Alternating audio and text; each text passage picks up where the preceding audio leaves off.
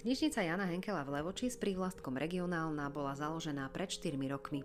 Od začiatku ju vedie Janka Dolanská, vyštudovaná špeciálna pedagogička. Predtým, ako sa stala riaditeľkou knižnice, pôsobila napríklad aj ako predsedníčka levočskej organizácie SPOSA, spoločnosti na pomoc osobám s autizmom, je autorkou a organizátorkou benefičného podujatia Outvent. Od detstva mala ku knihám veľmi blízky vzťah. V druhej polovici osemdesiatych rokov ich začala načítavať pre Slovenskú knižnicu pre nevidiacich Mateja Hrebendu v Levoči. V nasledujúcich minútach sa dozviete viac o jej čitateľskom vývoji, obľúbených autoroch či o fungovaní knižnice. Počúvate Limka rozhovory s Vladimírou Novotnou-Čajovou. A pani Dolanská, stretli sme sa v knižnici Jána Henkela, ktorej ste riaditeľkou. V podstate od jej počiatkov tohto roku oslaví štvrté výročie, ak sa nemýlim. Tak završili sme štvrté výročie, áno. Mm-hmm. Štvrté výročie bolo vlastne prvého januára dvetisícdvadsaťtri mm-hmm. a týmto rokom vlastne vstupujeme do piateho roku. Jednak sme najmladšou kultúrnou organizáciou Prešovského samosprávneho kraja a z pohľadu histórie je to naozaj ešte len veľmi krátka doba na to, aby sme čokoľvek mohli tak vážnejšie hodnotiť. Môžeme sa tešiť z toho, že zriaďovateľ, ktorým je Prešovský samosprávny kraj, má záujem o podporu kultúry. Podporuje nás aj nákupom kníh, ktorý je teda veľmi dôležitý. A funkcia knižnic celosvetovo sa veľmi rozšírila. A knižnice sa stali vlastne centrami pre celoživotné vzdelávanie. Náš pohľad na knižnice ako kultúrne a vzdelávacie inštitúcie na Slovensku, domnievam sa, že ešte sa len buduje to vedomie, ako to má fungovať a najmä čím to miesto má byť, prečo by ľudia tie knižnice mali navštevovať. No a snáď sa dostaneme niekedy aj k tomu číslu, tak ako v škandinávskych krajinách, že šesťdesiat percent obyvateľstva knižnice pravidelne navštevuje. U nás je to tak v priemere na Slovensku asi osem percent. Štandard, ktorý by chcelo ministerstvo kultúry, aby teda bol splnený, je takých pätnásť percent z obyvateľstva, ktoré povedzme je v sídle knižnice. A naša knižnica v porovnaní teda s minulosťou, ale blízkou minulosťou, to znamená povedzme začiatok dvadsiateho prvého storočia, kedy mala okolo tých sedem až osem percent používateľov, tak našťastie po skončení korony ten rok dvetisícdvadsaťdva bol taký najslobodnejší v tom prístupe do verejných priestorov a bez obmedzení, ktoré sme museli zvládnuť predchádzajúce roky.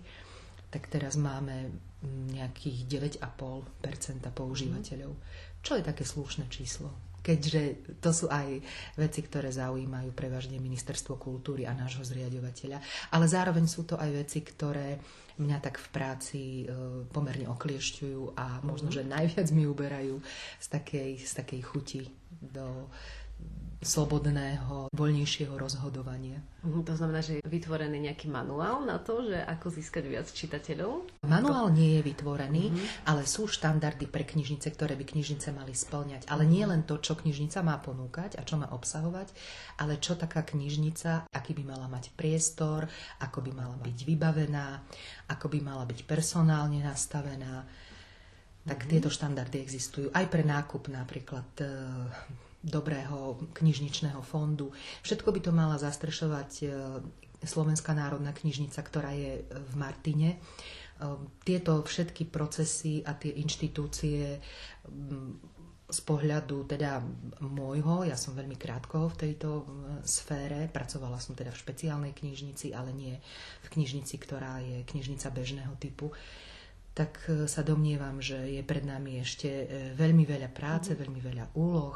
Mám takú veľkú nádej k mladej generácii, ktorá verím, že keď my budeme k nej správne pristupovať, keď ju budeme vzdelávať, keď, jej, keď ju budeme učiť, aby si vážila, aby si ju načítala, aby ju prežila, tak bude aj citlivo pristupovať k všetkým predmetom a duchovnému dedičstvu, ktoré na Slovensku máme. Mm. Začali sme tak naozaj z hurta a myslím si, že o tom by sa dalo aj viac, ale poďme tak možno trošku postupne. Ak by som mohla byť taká osobnejšia, tak by som sa chcela vás spýtať, že či vlastne knihy boli súčasťou vášho života stále a či ste vlastne sa k ním utiekali možno už od detstva až do dnes. Tak dá sa to aj takto povedať. Moji rodičia teda neboli nejakí veľkí čitatelia, ale otec veľmi rád nakupoval knihy. Niekedy existovala slovenská kniha, keď si pamätáte, rôzne vydavateľstva.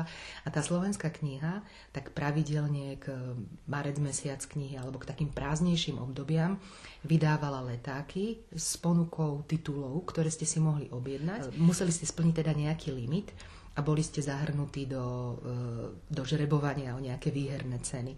Tak neviem, či bolo pre otca väčším motivom to, že môže niečo vyhrať, ale tie knihy vlastne nakupoval. Teda som mala ešte aj to šťastie v živote, že mám o desať rokov staršiu sestru a osem rokov staršieho brata, tak tie povinnosti, ktoré boli uložené na ich plecia a ich ruky to museli urobiť. Ja som bola ten, ten tretí súrodenec po, po tých desiatich rokoch, ktorý bol milovaný, mm-hmm. opatrovaný a mal podstatne väčšiu slobodu, ako mali moji súrodenci. A ďalšia vec, že tým, že rodičia už boli starší a možno, že niekedy už aj chceli mať pokoj od toho najmladšieho súrodenca, chodievala som teda s nimi, ale niekedy som ostala aj pri tých súrodencoch a súrodenci boli zase radi, že majú odo mňa pokoj, tak som si mohla hľadať svoje vlastné cesty.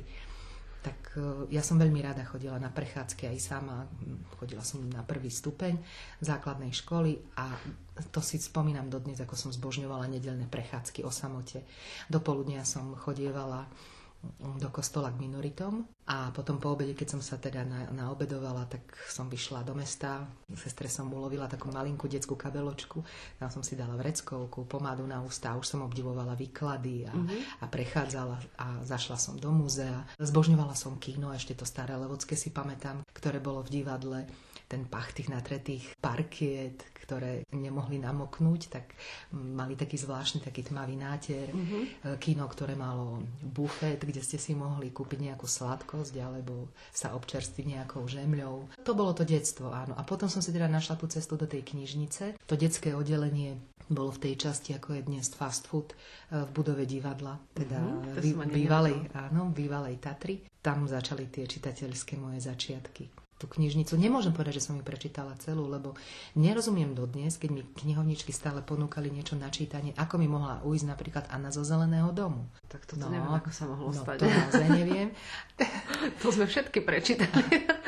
Ale viem, že keď som už mala dvanásť rokov, tak urobili knihovničky výnimku a dovolili mi navštevovať oddelenie pre dospelých, čo ešte teda, ako som tú vekovú kategóriu nespĺňala. No ale samozrejme, že som šla po tej žánrovej literatúre a ako dvanásťročná som čítala Angeliku a si spomínam, ako moji súrodenci s hrôzou ukazovali mame, že čo to ja čítam v dvanástich rokoch. No a Grécka čarodenica, Plamene inkvizície. Na základnej škole také najväčšie lásky moje slovenské boli Jozef Gregor Tajovský, Martin Kukučín. Potom zo strednej školy si pamätám, ako som sa zaľúbila do Remarka a do Hemingwaya. Tie knihy, ktoré boli v knižnici, tak, tak pribúdali, boli prečítané. A potom už keď som pracovala, tak som si začala budovať svoju vlastnú knižnicu. V súčasnosti čo rada čítate? Aktuálne, čo vás zaujíma? Aké mm-hmm. témy a žánre? Tak to je taký vývin čitateľský. Ono sa to vyvíjalo tak pomaly. Pribudali k tomu ruskí autori, ktorých mám veľmi rada. Skvelo píšu napríklad Židia, keby som mala konkrétne menovať Singera. Akúkoľvek knihu by som si určite prečítala od Chaima Potoka. Anglických autorov mám veľmi rada. Gilliana Burnsa, Iana McEwana, amerických autorov Cunninghama, Shabena. To sú skvelí autori. Francúzov Emmanuela Carrera, Houellebecqa. Naozaj tých autorov je veľmi veľa. Mm-hmm. Nejdem stále len po autorovi. Spomínam ja, si na obdobie, keď som bola na vysokej škole. Po osemdesiatom deviatom roku vzniklo prvé Artforum v Bratislave na ulici Červenej armády. To bol nezabudnutelný zážitok, keď ste vošli do dvora. Popri fasáde viedlo také schodisko, kde ste sa dostali do miestnosti. Dýle tam boli, mm-hmm. vyčistené, vyšuchané veľké stoly a na tých stoloch boli rozložené knihy. A keďže ja som študovala špeciálnu pedagogiku popri zamestnaní a práve som začala v roku osemdesiatom ôsmom a keď vzniklo to knihkupectvo, tak my sme mávali konzultácie, pravidelne som dochádzala do Bratislavy každú sobotu. A keď sme skončili konzultáciu, tak o pol piatej popoludní mi odchádzalo ICčko domov, ale stále som ešte si našla čas, aby som zašla, teda okrem knihkupectva, keď sa podarilo aj do kaviárne, ale hlavne tá cesta teda bola do Artfora. A tam som si vždy vybrala nejakú knihu na cestu domov, ktorú som čítala. A objavila som tam takú brožovanú knihu Hermann Hesse Malé radosti. A to sa mi zdalo, že to aj teda rýchlo prečítam, bolo to brožované. Tam som sa vlastne tak zaľúbila do tvorby Hermanna Hesseho, potom mm-hmm. som ho začala čítať. čítať. V mladosti som objavila aj taký rozhovor, ale nespomínam si už, s kým bol. Bol to nejaký človek, taký čitateľ, ktorý mal toho prečítané pomerne veľa. Rozpísal tam autorov, ktorých on má rád. Uh-huh. A bol medzi nimi aj Hesse, Paustovský, Nabokov a bolo tam také meno, že Émile Ajar a Romain Gary. Mm-hmm. A to mi nehovorilo nič, ale tuto v Levockej knižnici som našla diela aj teda Émila Ajára, aj Romaina Garyho a dozvedela som sa, že je to vlastne jediný spisovateľ, ktorý písal pod pseudonymom Émile Ajar a pôvodné meno jeho bolo Romain Gary. Čiže tak postupne tak, prichádza tak, takže postupne knihy. To prichádzalo. Tých kníh je, je veľmi veľa. Ale keby som mohla hovoriť o súčasnosti, povedzme s takým pohľadom nejakých dva, tri až päť, desať rokov dozadu, medzi mojich obľúbených autorov určite patrí Ľudmila Ulická z ruských autorov. Potom ten menovaný Ian McEwan, ktorého určite by som čokoľvek od neho prečítala. Veľmi mám rada Američana Johna Irvinga a najviac obľúbujem jeho knihu Modlitba za Ouvena Miniho. Nino Haratischwili, to je gruzínska autorka, ktorá píše po nemecky a jej kniha Osmý život s podtitulom Pro brilku. Najťažšia potom, otázka, nie? Áno, najťažšia otázka, lebo toto musí... Vy ste odporúčili, no. Fosseho mám veľmi rada, ktorého vydáva Modrý Peter, mm-hmm. Peter Milčák. Objavila som v rámci edície Pandora, ktorú vydáva vydavateľstvo Inake, autorku Luciu Berlin, ktorá sa stala takou mojou obľúbenou autorkou. Veľmi mi je blízky jej štýl písania. Tú hĺbku toho prežívania ľudí, ktorí sa nachádzajú v rôznych životných situáciách, narodili sa v rozličných rodinách, vie s takým citom a tak pravdivo opísať, ako, ako asi málo kto. Človek musí mať dar, ale musí aj určite veľa čítať, aby vedel, ako má napísať. Je ich veľa. Napríklad Malý život Hany Jana Gihary. To bola krásna kniha. V súčasnosti mám aj veľmi rada autobiografické knihy a knihy rozhovorov, ktoré robí napríklad Jan Strasser. Je napríklad autorka Altavášová, ona napísala aj libreto k muzikálu Neberte nám princeznu. A kniha rozhovorov s ňou je tak bohatá. Jej manželom je Peter Zajac, že si niekedy vravím, že ako to býva so ženami, ktorí žijú v tieni svojich mužov. Ani ten Peter Zajac by pravdepodobne nebol tým Petrom Zajacom, keby nežil s Altou. Je toho veľmi veľa naozaj. A čo v tých knihách hľadáte? Je to skôr pre vás taký oddych, alebo nachádzate tam aj odpovede na zložité otázky? Alebo mm-hmm. čím, čím sú vlastne pre vás knihy? Je to taký, možno, že taká fráza, že kniha je najlepším priateľom človeka, ale mm-hmm. čím je pre vás kniha? Mojím najlepším priateľom je môj muž. To by som teda určite dala pred tie knihy. Bol taký krásny príbeh rodiny, ktorá predávala krásnu knižnicu do antikvariátu a keď sa tých detí toho zosnulého otca pýtali, že taká krásna knižnica len tak, akože pomerne lacno predali, deti odpovedali, viete, nemáme k nej vzťah, pretože tá knižnica nám vzala otca.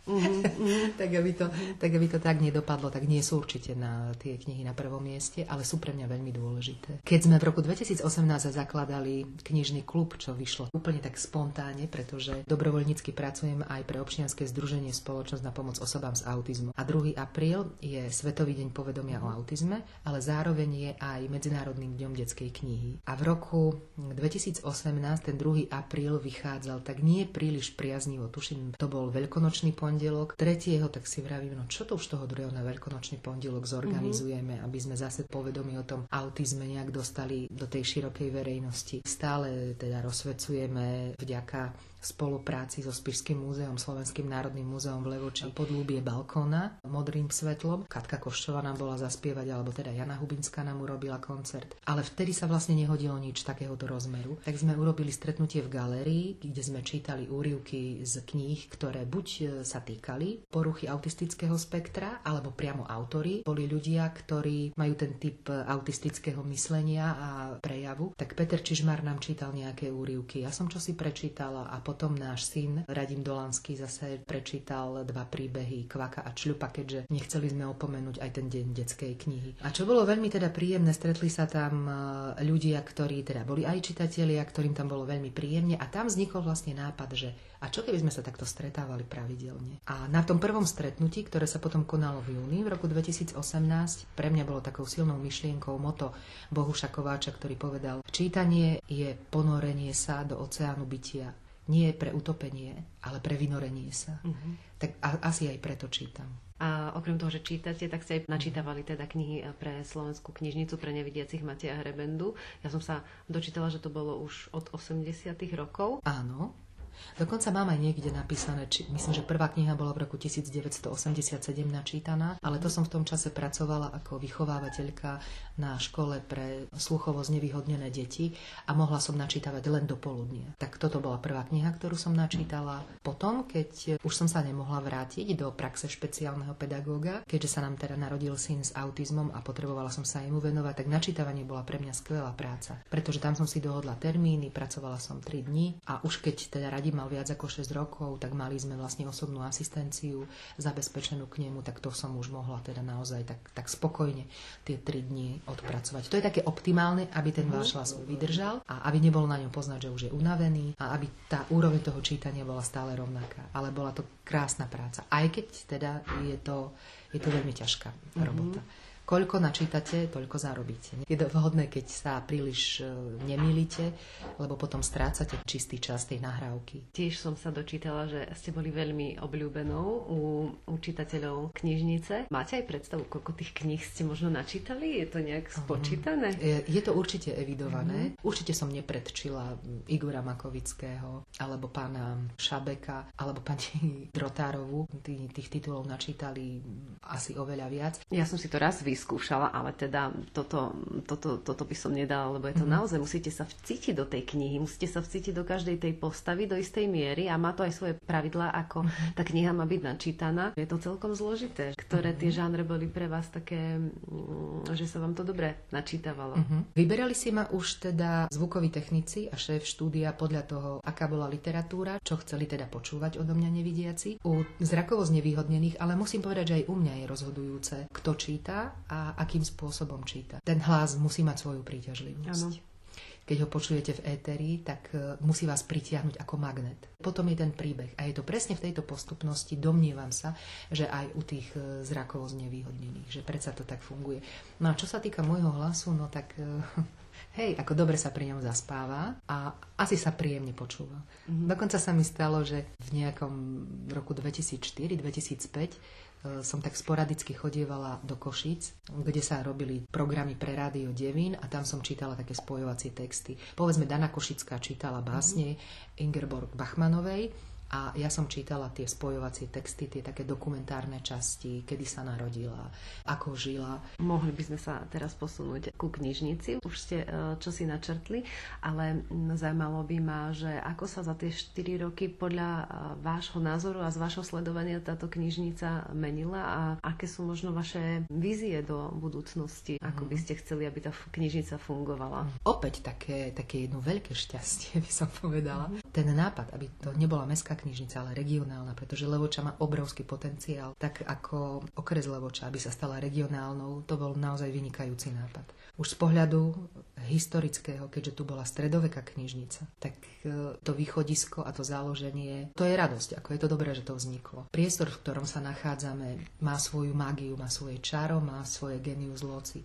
A keď sa o tom zmieni už povedzme taká historička Daniela Dvořáková, ktorá iste precestovala a videla mnohé archívy a mnohé knižnice, tak na tom niečo bude pravdy. Ale mnohí ľudia, takmer všetci teda, ktorí prichádzajú napriek tým strmým schodom, ktoré k nám vedú. Viem, že niektorí naozaj majú veľké ťažkosti, aby po nich vyšli, ale tí, ktorí dokážeme výjsť zase na druhej strane, toho pohybu naozaj máme veľa, tak to nemôže byť až takou obrovskou prekážkou. Tá knižnica sa nachádza na veľmi dobrom mieste. Čo bolo takisto veľmi správnym rozhodnutím, bol ten názov, že to pomenovali práve po Jánovi Henkelovi. Vidím to tak, že bolo tu mnoho šťastných krokov a jedno obrovské šťastie pre mňa, pretože takáto príležitosť viesť takúto inštitúciu a byť pri jej zrode, aj keď už vlastne mala vybudovaný základ, ale pri jej ďalšom rozvoji. To si jednak veľmi vážim, ale aj som sa toho veľmi bála, ako to, ako to zvládnem, ako to zvládneme ako celý kolektív. Ale vidím to ako šancu preto, aby Levoča mohla mať inštitúciu, ktorá sa jednak etabluje medzi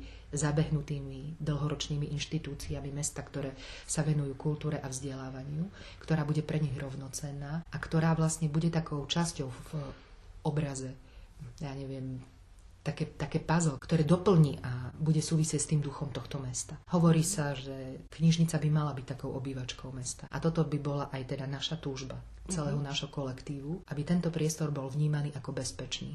Ľudia sú veľmi plachí, ohambujú sa prísť, sadnúť, rozbaliť noviny a len tak si čítať. Aj na to sa potrebujeme učiť. Mnohé veci ešte teda nevieme vychutnať a využiť tak, ako sa ponúkajú. Ale naozaj by som chcela, aby to miesto bolo bezpečným, aby fungovalo pre kohokoľvek, aby bolo otvorené aj trošku dlhšie, len to si vyžaduje trochu mm-hmm. iné podmienky a aby sme mohli byť naozaj v priestoroch zodpovedajúcich knižniciam dvadsiateho prvého storočia. A táto teda budova má na to potenciál, aby sa ňou mohla stať. Ako ste spomínali, má niekoľko oddelení pre deti aj pre dospelých čitateľov, tak si to troška rozoberme na drobné. Pre deti robíte aj rôzne aktivity, stretnutia. Myslím, že vznikla už aj taká komunitka z pohľadu tých detí, ktoré navštevujú vaše akcie. Čo deti radi čítajú dnes z vášho pohľadu? Čo ich zaujíma a aké majú možnosti? Tak túto otázku by vám oveľa lepšie zodpovedala mm-hmm. kolegyňa, ktorá je na detskom, Aďa Žihalová, a druhá kolegyňa Ivana Maľaková, ktorá tie podujatie pre nich organizuje. Mm-hmm. Aj keď ja si tiež chodím pozerať tie knihy a potrebujem mať teda prehľad, aké detské knihy vychádzajú. Čo je e, teda veľmi dobré, že vydavateľstvá nerezignovali na dobrú tvorbu, na dobrý výber titulov, na kvalitné preklady, na graficky pekne upravené knihy.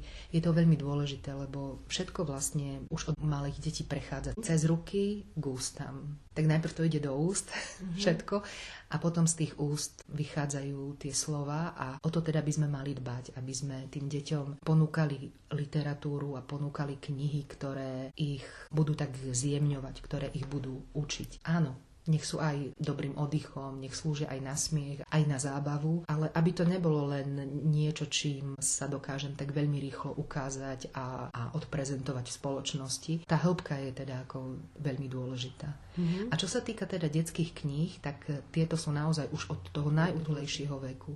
To znamená, keď máte aj doma trojmesačné bábätko, ktoré už, mm-hmm. už hľadá podnety. Máme knihy, ktoré sú napríklad v čierno-bielej mm-hmm. kombinácii, Leporelka, ktoré sú hodné pre deti. A čo sa týka podujatí, tak veľký úspech malo podujatie Prečítané leto. S takým veľkým záujmom chodievali mamičky, ktoré napríklad prichádzali na dovolenku do Levoče alebo do okolia a chceli využiť čas so svojimi deťmi tvorivo, mm-hmm. tak navštevovali knižnicu počas Prečítaného leta. Dopredu máme určenú tému, na ktorú sa číta, je vybraná literatúra, z toho úryvok sa prečíta, potom sa deti o tom porozprávajú a nakoniec toho stretnutia sa robí tvorivá dielňa a výsledkom je nejaký predmet, ktorý s tým textom súvisí, alebo kresba. A toto teda dievčatá ako kolegyne knihovničky vedia veľmi pekne zorganizovať. Začali sme s podobným programom aj počas školského roka, volá sa to Na krídlach príbehov. Potom nás navštevuje materská škôlka, ulice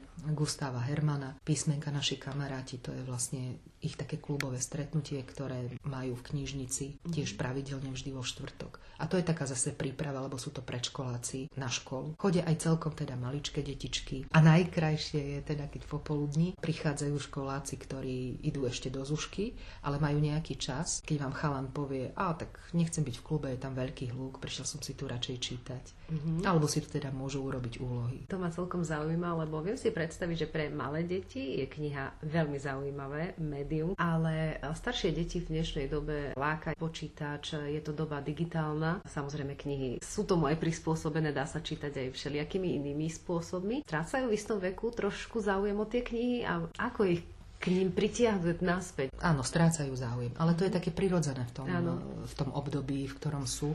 To vidíme na tých deťoch, ktoré prichádzajú na podujatie.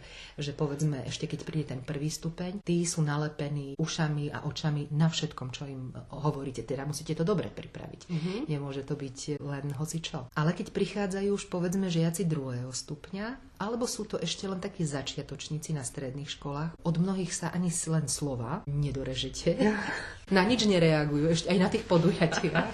Hej, len sa ne, nič nepýtajte. Ako keby sa ani, ani nevedeli, nechceli prejaviť, ale ja sa domnievam, že je to taký vek, asi my sme tiež mm-hmm. neboli iní. Tam je dôležitá veľká miera trpezlivosti, dobrý vzor a to, akým spôsobom sa im priblížime, ako sa s nimi zhovárame. Keď im nedáme tú možnosť zažiť pocit toho pokoja pri tom čítaní, keď nedoprajeme im čas na rozhovor, môže sa tváriť, že, že ho to nezaujíma, alebo že čo už k tomu bude hovoriť. Má nejaké také mladické pohrdanie v tých očiach. To je len taká obrana, to je len mm-hmm. taký vonkajší prejav, na ktorý my ako dospelí, ktorí už máme skúsenosti, by sme teda nemali reagovať zle. Mali by sme sa jednak k ním priblížiť, ale mali by sme im vytvoriť priestor na to, aby mohli zážiť kúzlo toho, čo to je ponoriť sa do príbehu. Lebo keď to raz zažil, tak on sa k tomu vráti. Ja som mojim deťom veľmi dlho čítala a napríklad dnes, e, teda radím áno, nemôžem zase posúdiť, že asi aký čitateľ je, ale nie sú takí čitatelia, povedzme, ako ja. Ale to nie je podstatné, lebo ja nikdy neviem, kedy tá moja dcéra sa k tomu čítaniu vráti. A domnievam sa, že to, čo som im čítala, tak ich obohatilo. To bolo vlastne ako audiokniha. Ešte možno viac tým, že to bolo hlasné čítanie, že to bolo v realite, že tam bol kontakt, že sme sa ešte potom o tom porozprávali. No nemusí každý čítať. Nemusí byť každý čitateľ, ale každému máme dať možnosť, aby sa čitateľom mohol stať. Myslím si, že toto nie je problém len tejto knižnice, to je problém celej našej spoločnosti. Keďže neexistuje skutočná spolupráca medzi Ministerstvom kultúry a Ministerstvom školstva, neexistuje, povedzme, národný program na podporu mm-hmm. čítania. Mnohé školy nevedia, ako má vyzerať školská knižnica. Nakupujú, povedzme, knihy, ktorá je beletria alebo tzv. Bývalé povinné čítanie, mm-hmm. teraz odporúčaná literatúra, niekoľko kusov, a že všetci to môžu čítať. Školská knižnica by mala skôr obsahovať fond, ktorý je na podporu predmetov, ktoré sa vyučujú v škole. Je to síce skvelé, čo všetko teda školy robia, ako žijú v rámci tej svojej školy, tie rôzne programy, ktoré majú, ale netreba zabúdať na to, že tá škola pripravuje občana a človeka do spoločnosti. To znamená, to dieťa ukončí tú školu a keď on nemá kontakt s tým verejným prostredím, nenavštevuje galériu, nenavštevuje knižnicu, nechodí do múzea, do kina, do divadla, on nemôže už potom ako dospelý mať vytvorené tie väzby s týmto prostredím. Taký pekný príklad, keď sme tu mali spisovateľku Máriu Dantin-Dopierovú. Veľmi často možno, že keď si niekto listuje časopismi alebo pozerá nejaké fotky, tak vidíte zábery z parížského metra, kde si takmer každý číta, alebo sú tam parky, kde ľudia si sadnú a si čítajú. Možno, že niekto číta elektronickú knihu, zatiaľ je to tak, že prevažne je v tej ruke klasická tlačená kniha. Ich národným programom je napríklad, že v školách pravidelne každý deň je taká dvadsaťminútovka čítania. Každé dieťa si nosí so sebou do školy knihu. Nemôže to byť učebnica, nemôže to byť časopis ani komik.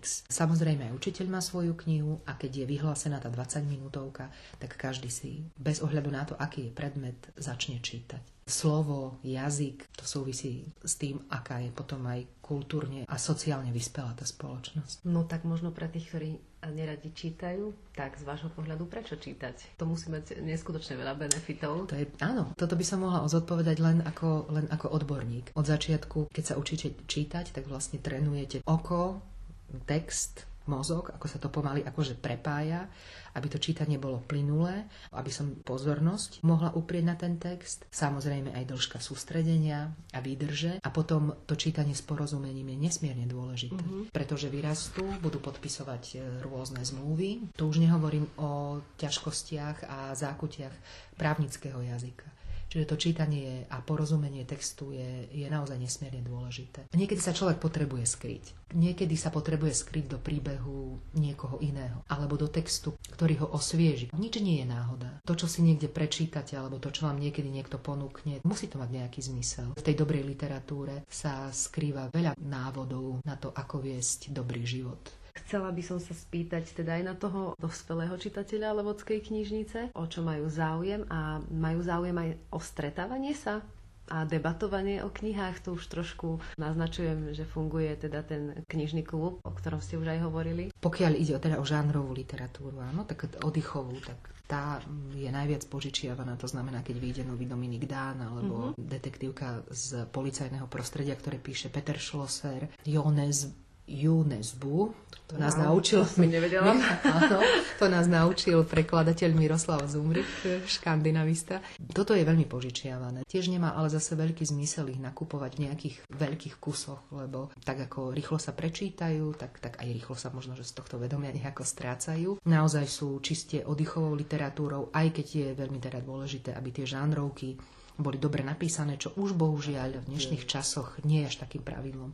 Keby ste vytiahli, povedzme, knihu z Červenej knižnice spred päťdesiatich, pred sto rokov, literárna úroveň toho textu bola lepšia, ako je v súčasnosti, lebo tak dnes jednak každý vie, že môže písať a dokonca, že si môže knihu vydať. ale máme aj čitateľov, to sú prevažne študenti, ale aj dospelí čitatelia, ktorí pokračujú v seba vzdelávaní aj formou, teda čítaním odbornej literatúry, tak tá sa tiež ako požičiava.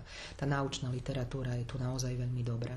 Je pravda, že nemá taký obrat ako, ako tá žánrová, ale jednoducho tá ponuka musí byť. Nemôžeme oklieštiť čitateľa, hoci by len bol jeden, aby sme mu neponúkli naozaj to, čo je dobre. Nemusíme mať všetko, to ani verejná knižnica nemá mať, keďže môžeme si to vypožičať z inej knižnice. A teda máme aj čitateľov, ktorí, keď sa môžem už priblížiť tomu knižnému klubu, ktorí sú naozaj skvelými čitateľmi. Mnohí aj vyštudovali slovenský jazyk a literatúru, čítali aj v minulosti, čítajú aj teraz a pre túto knižnicu sú naozaj veľkým obohatením. To sú ľudia, ktorí snažia sa porozumieť nielen literatúre, ale ktorí sú vnímaví k celospoločenským témam, k prostrediu, v ktorom žijú. To je pre nás taký motor hnací, tie stretávania knižného klubu, kde stále dopredu vieme, akú knihu budeme čítať a či už ju prečítajú alebo nie, tak nie je to podstatné, nepodmienujeme to tým, aby sme zbytočne nevyvolávali nejaký tlak alebo stres, alebo také nepríjemné pocity, že ja idem na klub a nemám to prečítané.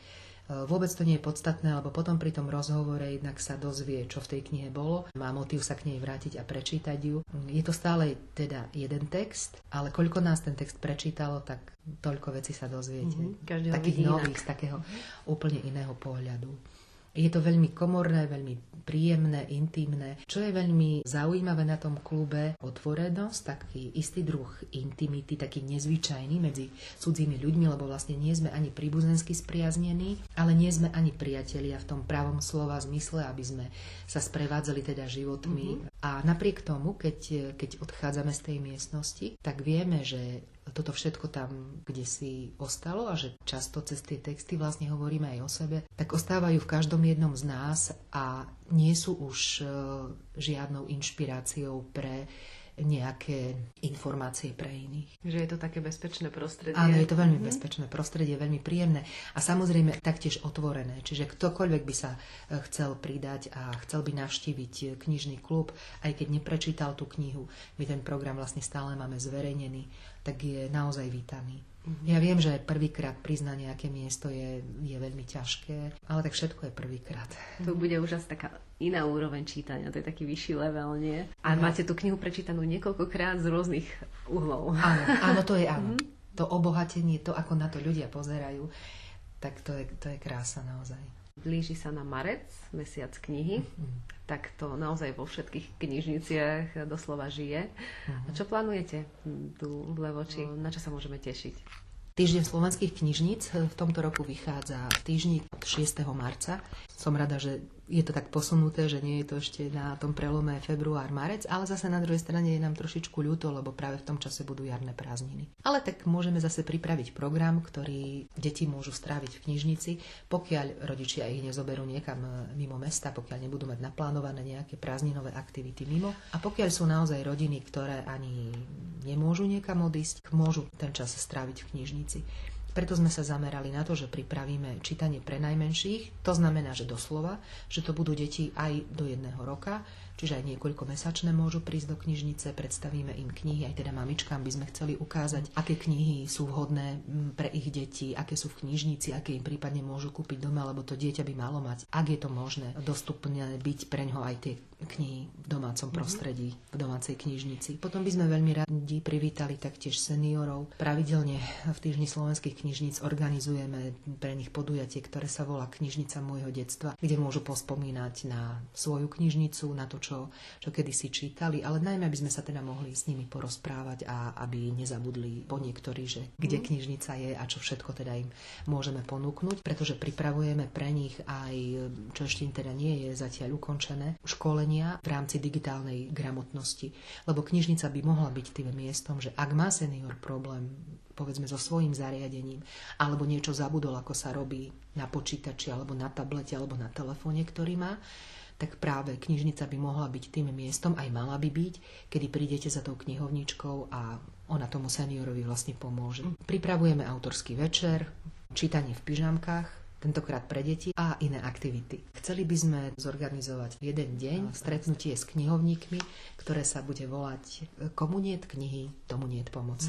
A inšpiráciou nám bol komik Fero Joke, ktorý túto vetu akože starého slovenského klasika použil vo svojom jednom videu. Čo by ste odkázali čitateľom Límky? Ako by ste ich možno pozvali do Levočskej knižnice? Príďte, príďte sa porozprávať, príďte si pozrieť, aké máme knihy, príďte sa pozrieť, aké máme podujatia. Mm-hmm. Isté treba nájsť odvahu a, a vybrať sa, lebo mnohokrát počúvame od iných používateľov alebo od priateľov, od známych, celkom také akože také priaznivé, povedzme, referencie na knižnicu. To veľmi často od ľudí, ktorí vlastne tú knižnicu ani nenavštívili. Mm-hmm. Pozreli si webovú stránku alebo pozerajú si na Facebooku naše príspevky alebo na Instagrame, teda na sociálnych sieťach, a už z toho vlastne, že si to pozrú, tak majú celkom taký dobrý dojem a majú radosť z toho, že á, že no, nie, niečo sa darí a, a tam by som mohol ísť a, a povedzme, toto tam majú. Od tej myšlienky k tomu skutku je niekedy ďaleko, ale to vôbec nevadí. Tá ponuka je tu stále a ten používateľ je očakávaný kedykoľvek a bez ohľadu na to, aký je jeho sociálny status, aké je jeho vzdelanie. Rozhodujúce sú vlastne jeho potreby pre nás ako pre knihovníkov. Mesto Levoča ponúka veľmi veľa možností na rekreáciu, kultúru, umelecké vyžitie. Tak ja by som si želala, aby ľudia nenavštevovali teda len knižnicu, ale aby chodili do múzea, do kina, do divadla, aby nenavštevovali len tie strednoprúdové mm-hmm. veci, kedy sa veľmi rýchlo vypredajú na niečo lístky, ale aby sa pozreli na všetky pekné, milé, dobre zorganizované podujatia, aktivity, ktoré sa konajú v celej Levoči. A je to jedno, kto to teda organizuje a, a kde sa to koná, keď je to dobre pripravené. Ako, naozaj tí ľudia majú možnosť žiť veľmi, veľmi dobre spoločensky a kultúrne. A možno aj posmeliť ľudí, ktorí, ktorí ostali doma zatvorení, lebo cítiť naozaj po pandémii, kedy boli inštitúcie pozatvárané, tak ľudia viac ostávajú doma. Je to určite ťažké, potom človek sa príliš možno zaoberá sám sebou a to teda nie je správne, treba sa pozrieť za roh, mm-hmm. ako žijú tí iní. A už keď sa nedá teda vycestovať, povedzme, že z krajiny a vidieť, ako žijú ľudia niekde inde, tak dá sa to zažiť cez knihy a cez tú ponuku tých kultúrnych podujatí, ktoré sa v Levoči dejú. Vidím, že aj jednu držíte vy knihu. Niečo ste sa pripravili. Ďakujem, áno, ďakujem, že ste mi pomohli. Keď som hovorila o vydavateľovi Petrovi Milčakovi, ktoré má vydavateľstvo Modrý Peter, tak pred rokmi prezentoval knihu Ja Ikarus Aldena Naulena. Je to Kanaďan, ktorý sa narodil v roku devätnásť tridsaťtri a mal veľmi teda ťažké detstvo, pretože jeho matka mala pätnásť rokov, keď sa narodil, a otec pracoval ako drevorúbač. A keď mal teda Alden osem rokov, tak matka ich opustila a vychovávala ho stará mama. A on sa sám naučil čítať, už ako päťročný, a jeho prvou knihou vlastne bola jediná, ktorú mali v dome, a to bola Biblia. No sám určite nie, teda babka mu musela ukázať, že ako sa jednotlivé písmenka čítajú. A vyrastal v prostredí drevorúbačov, veľmi takých akože drsných ľudí, ktorí boli veľmi vzdialení od seba. A on tak krásne to vyjadril v jednej básni. V mladosti, tam, kde som žil, nikto nehovoril o láske, okrem mňa. A to iba po tme. To slovo bolo známe ako meno mesta na inom kontinente. Nikto nenazval nikoho iného svojim priateľom. Hoci v skutočnosti priateľmi boli. Možno sa báli tak veľa zo seba odovzdať, tak veľa žiadať od iných.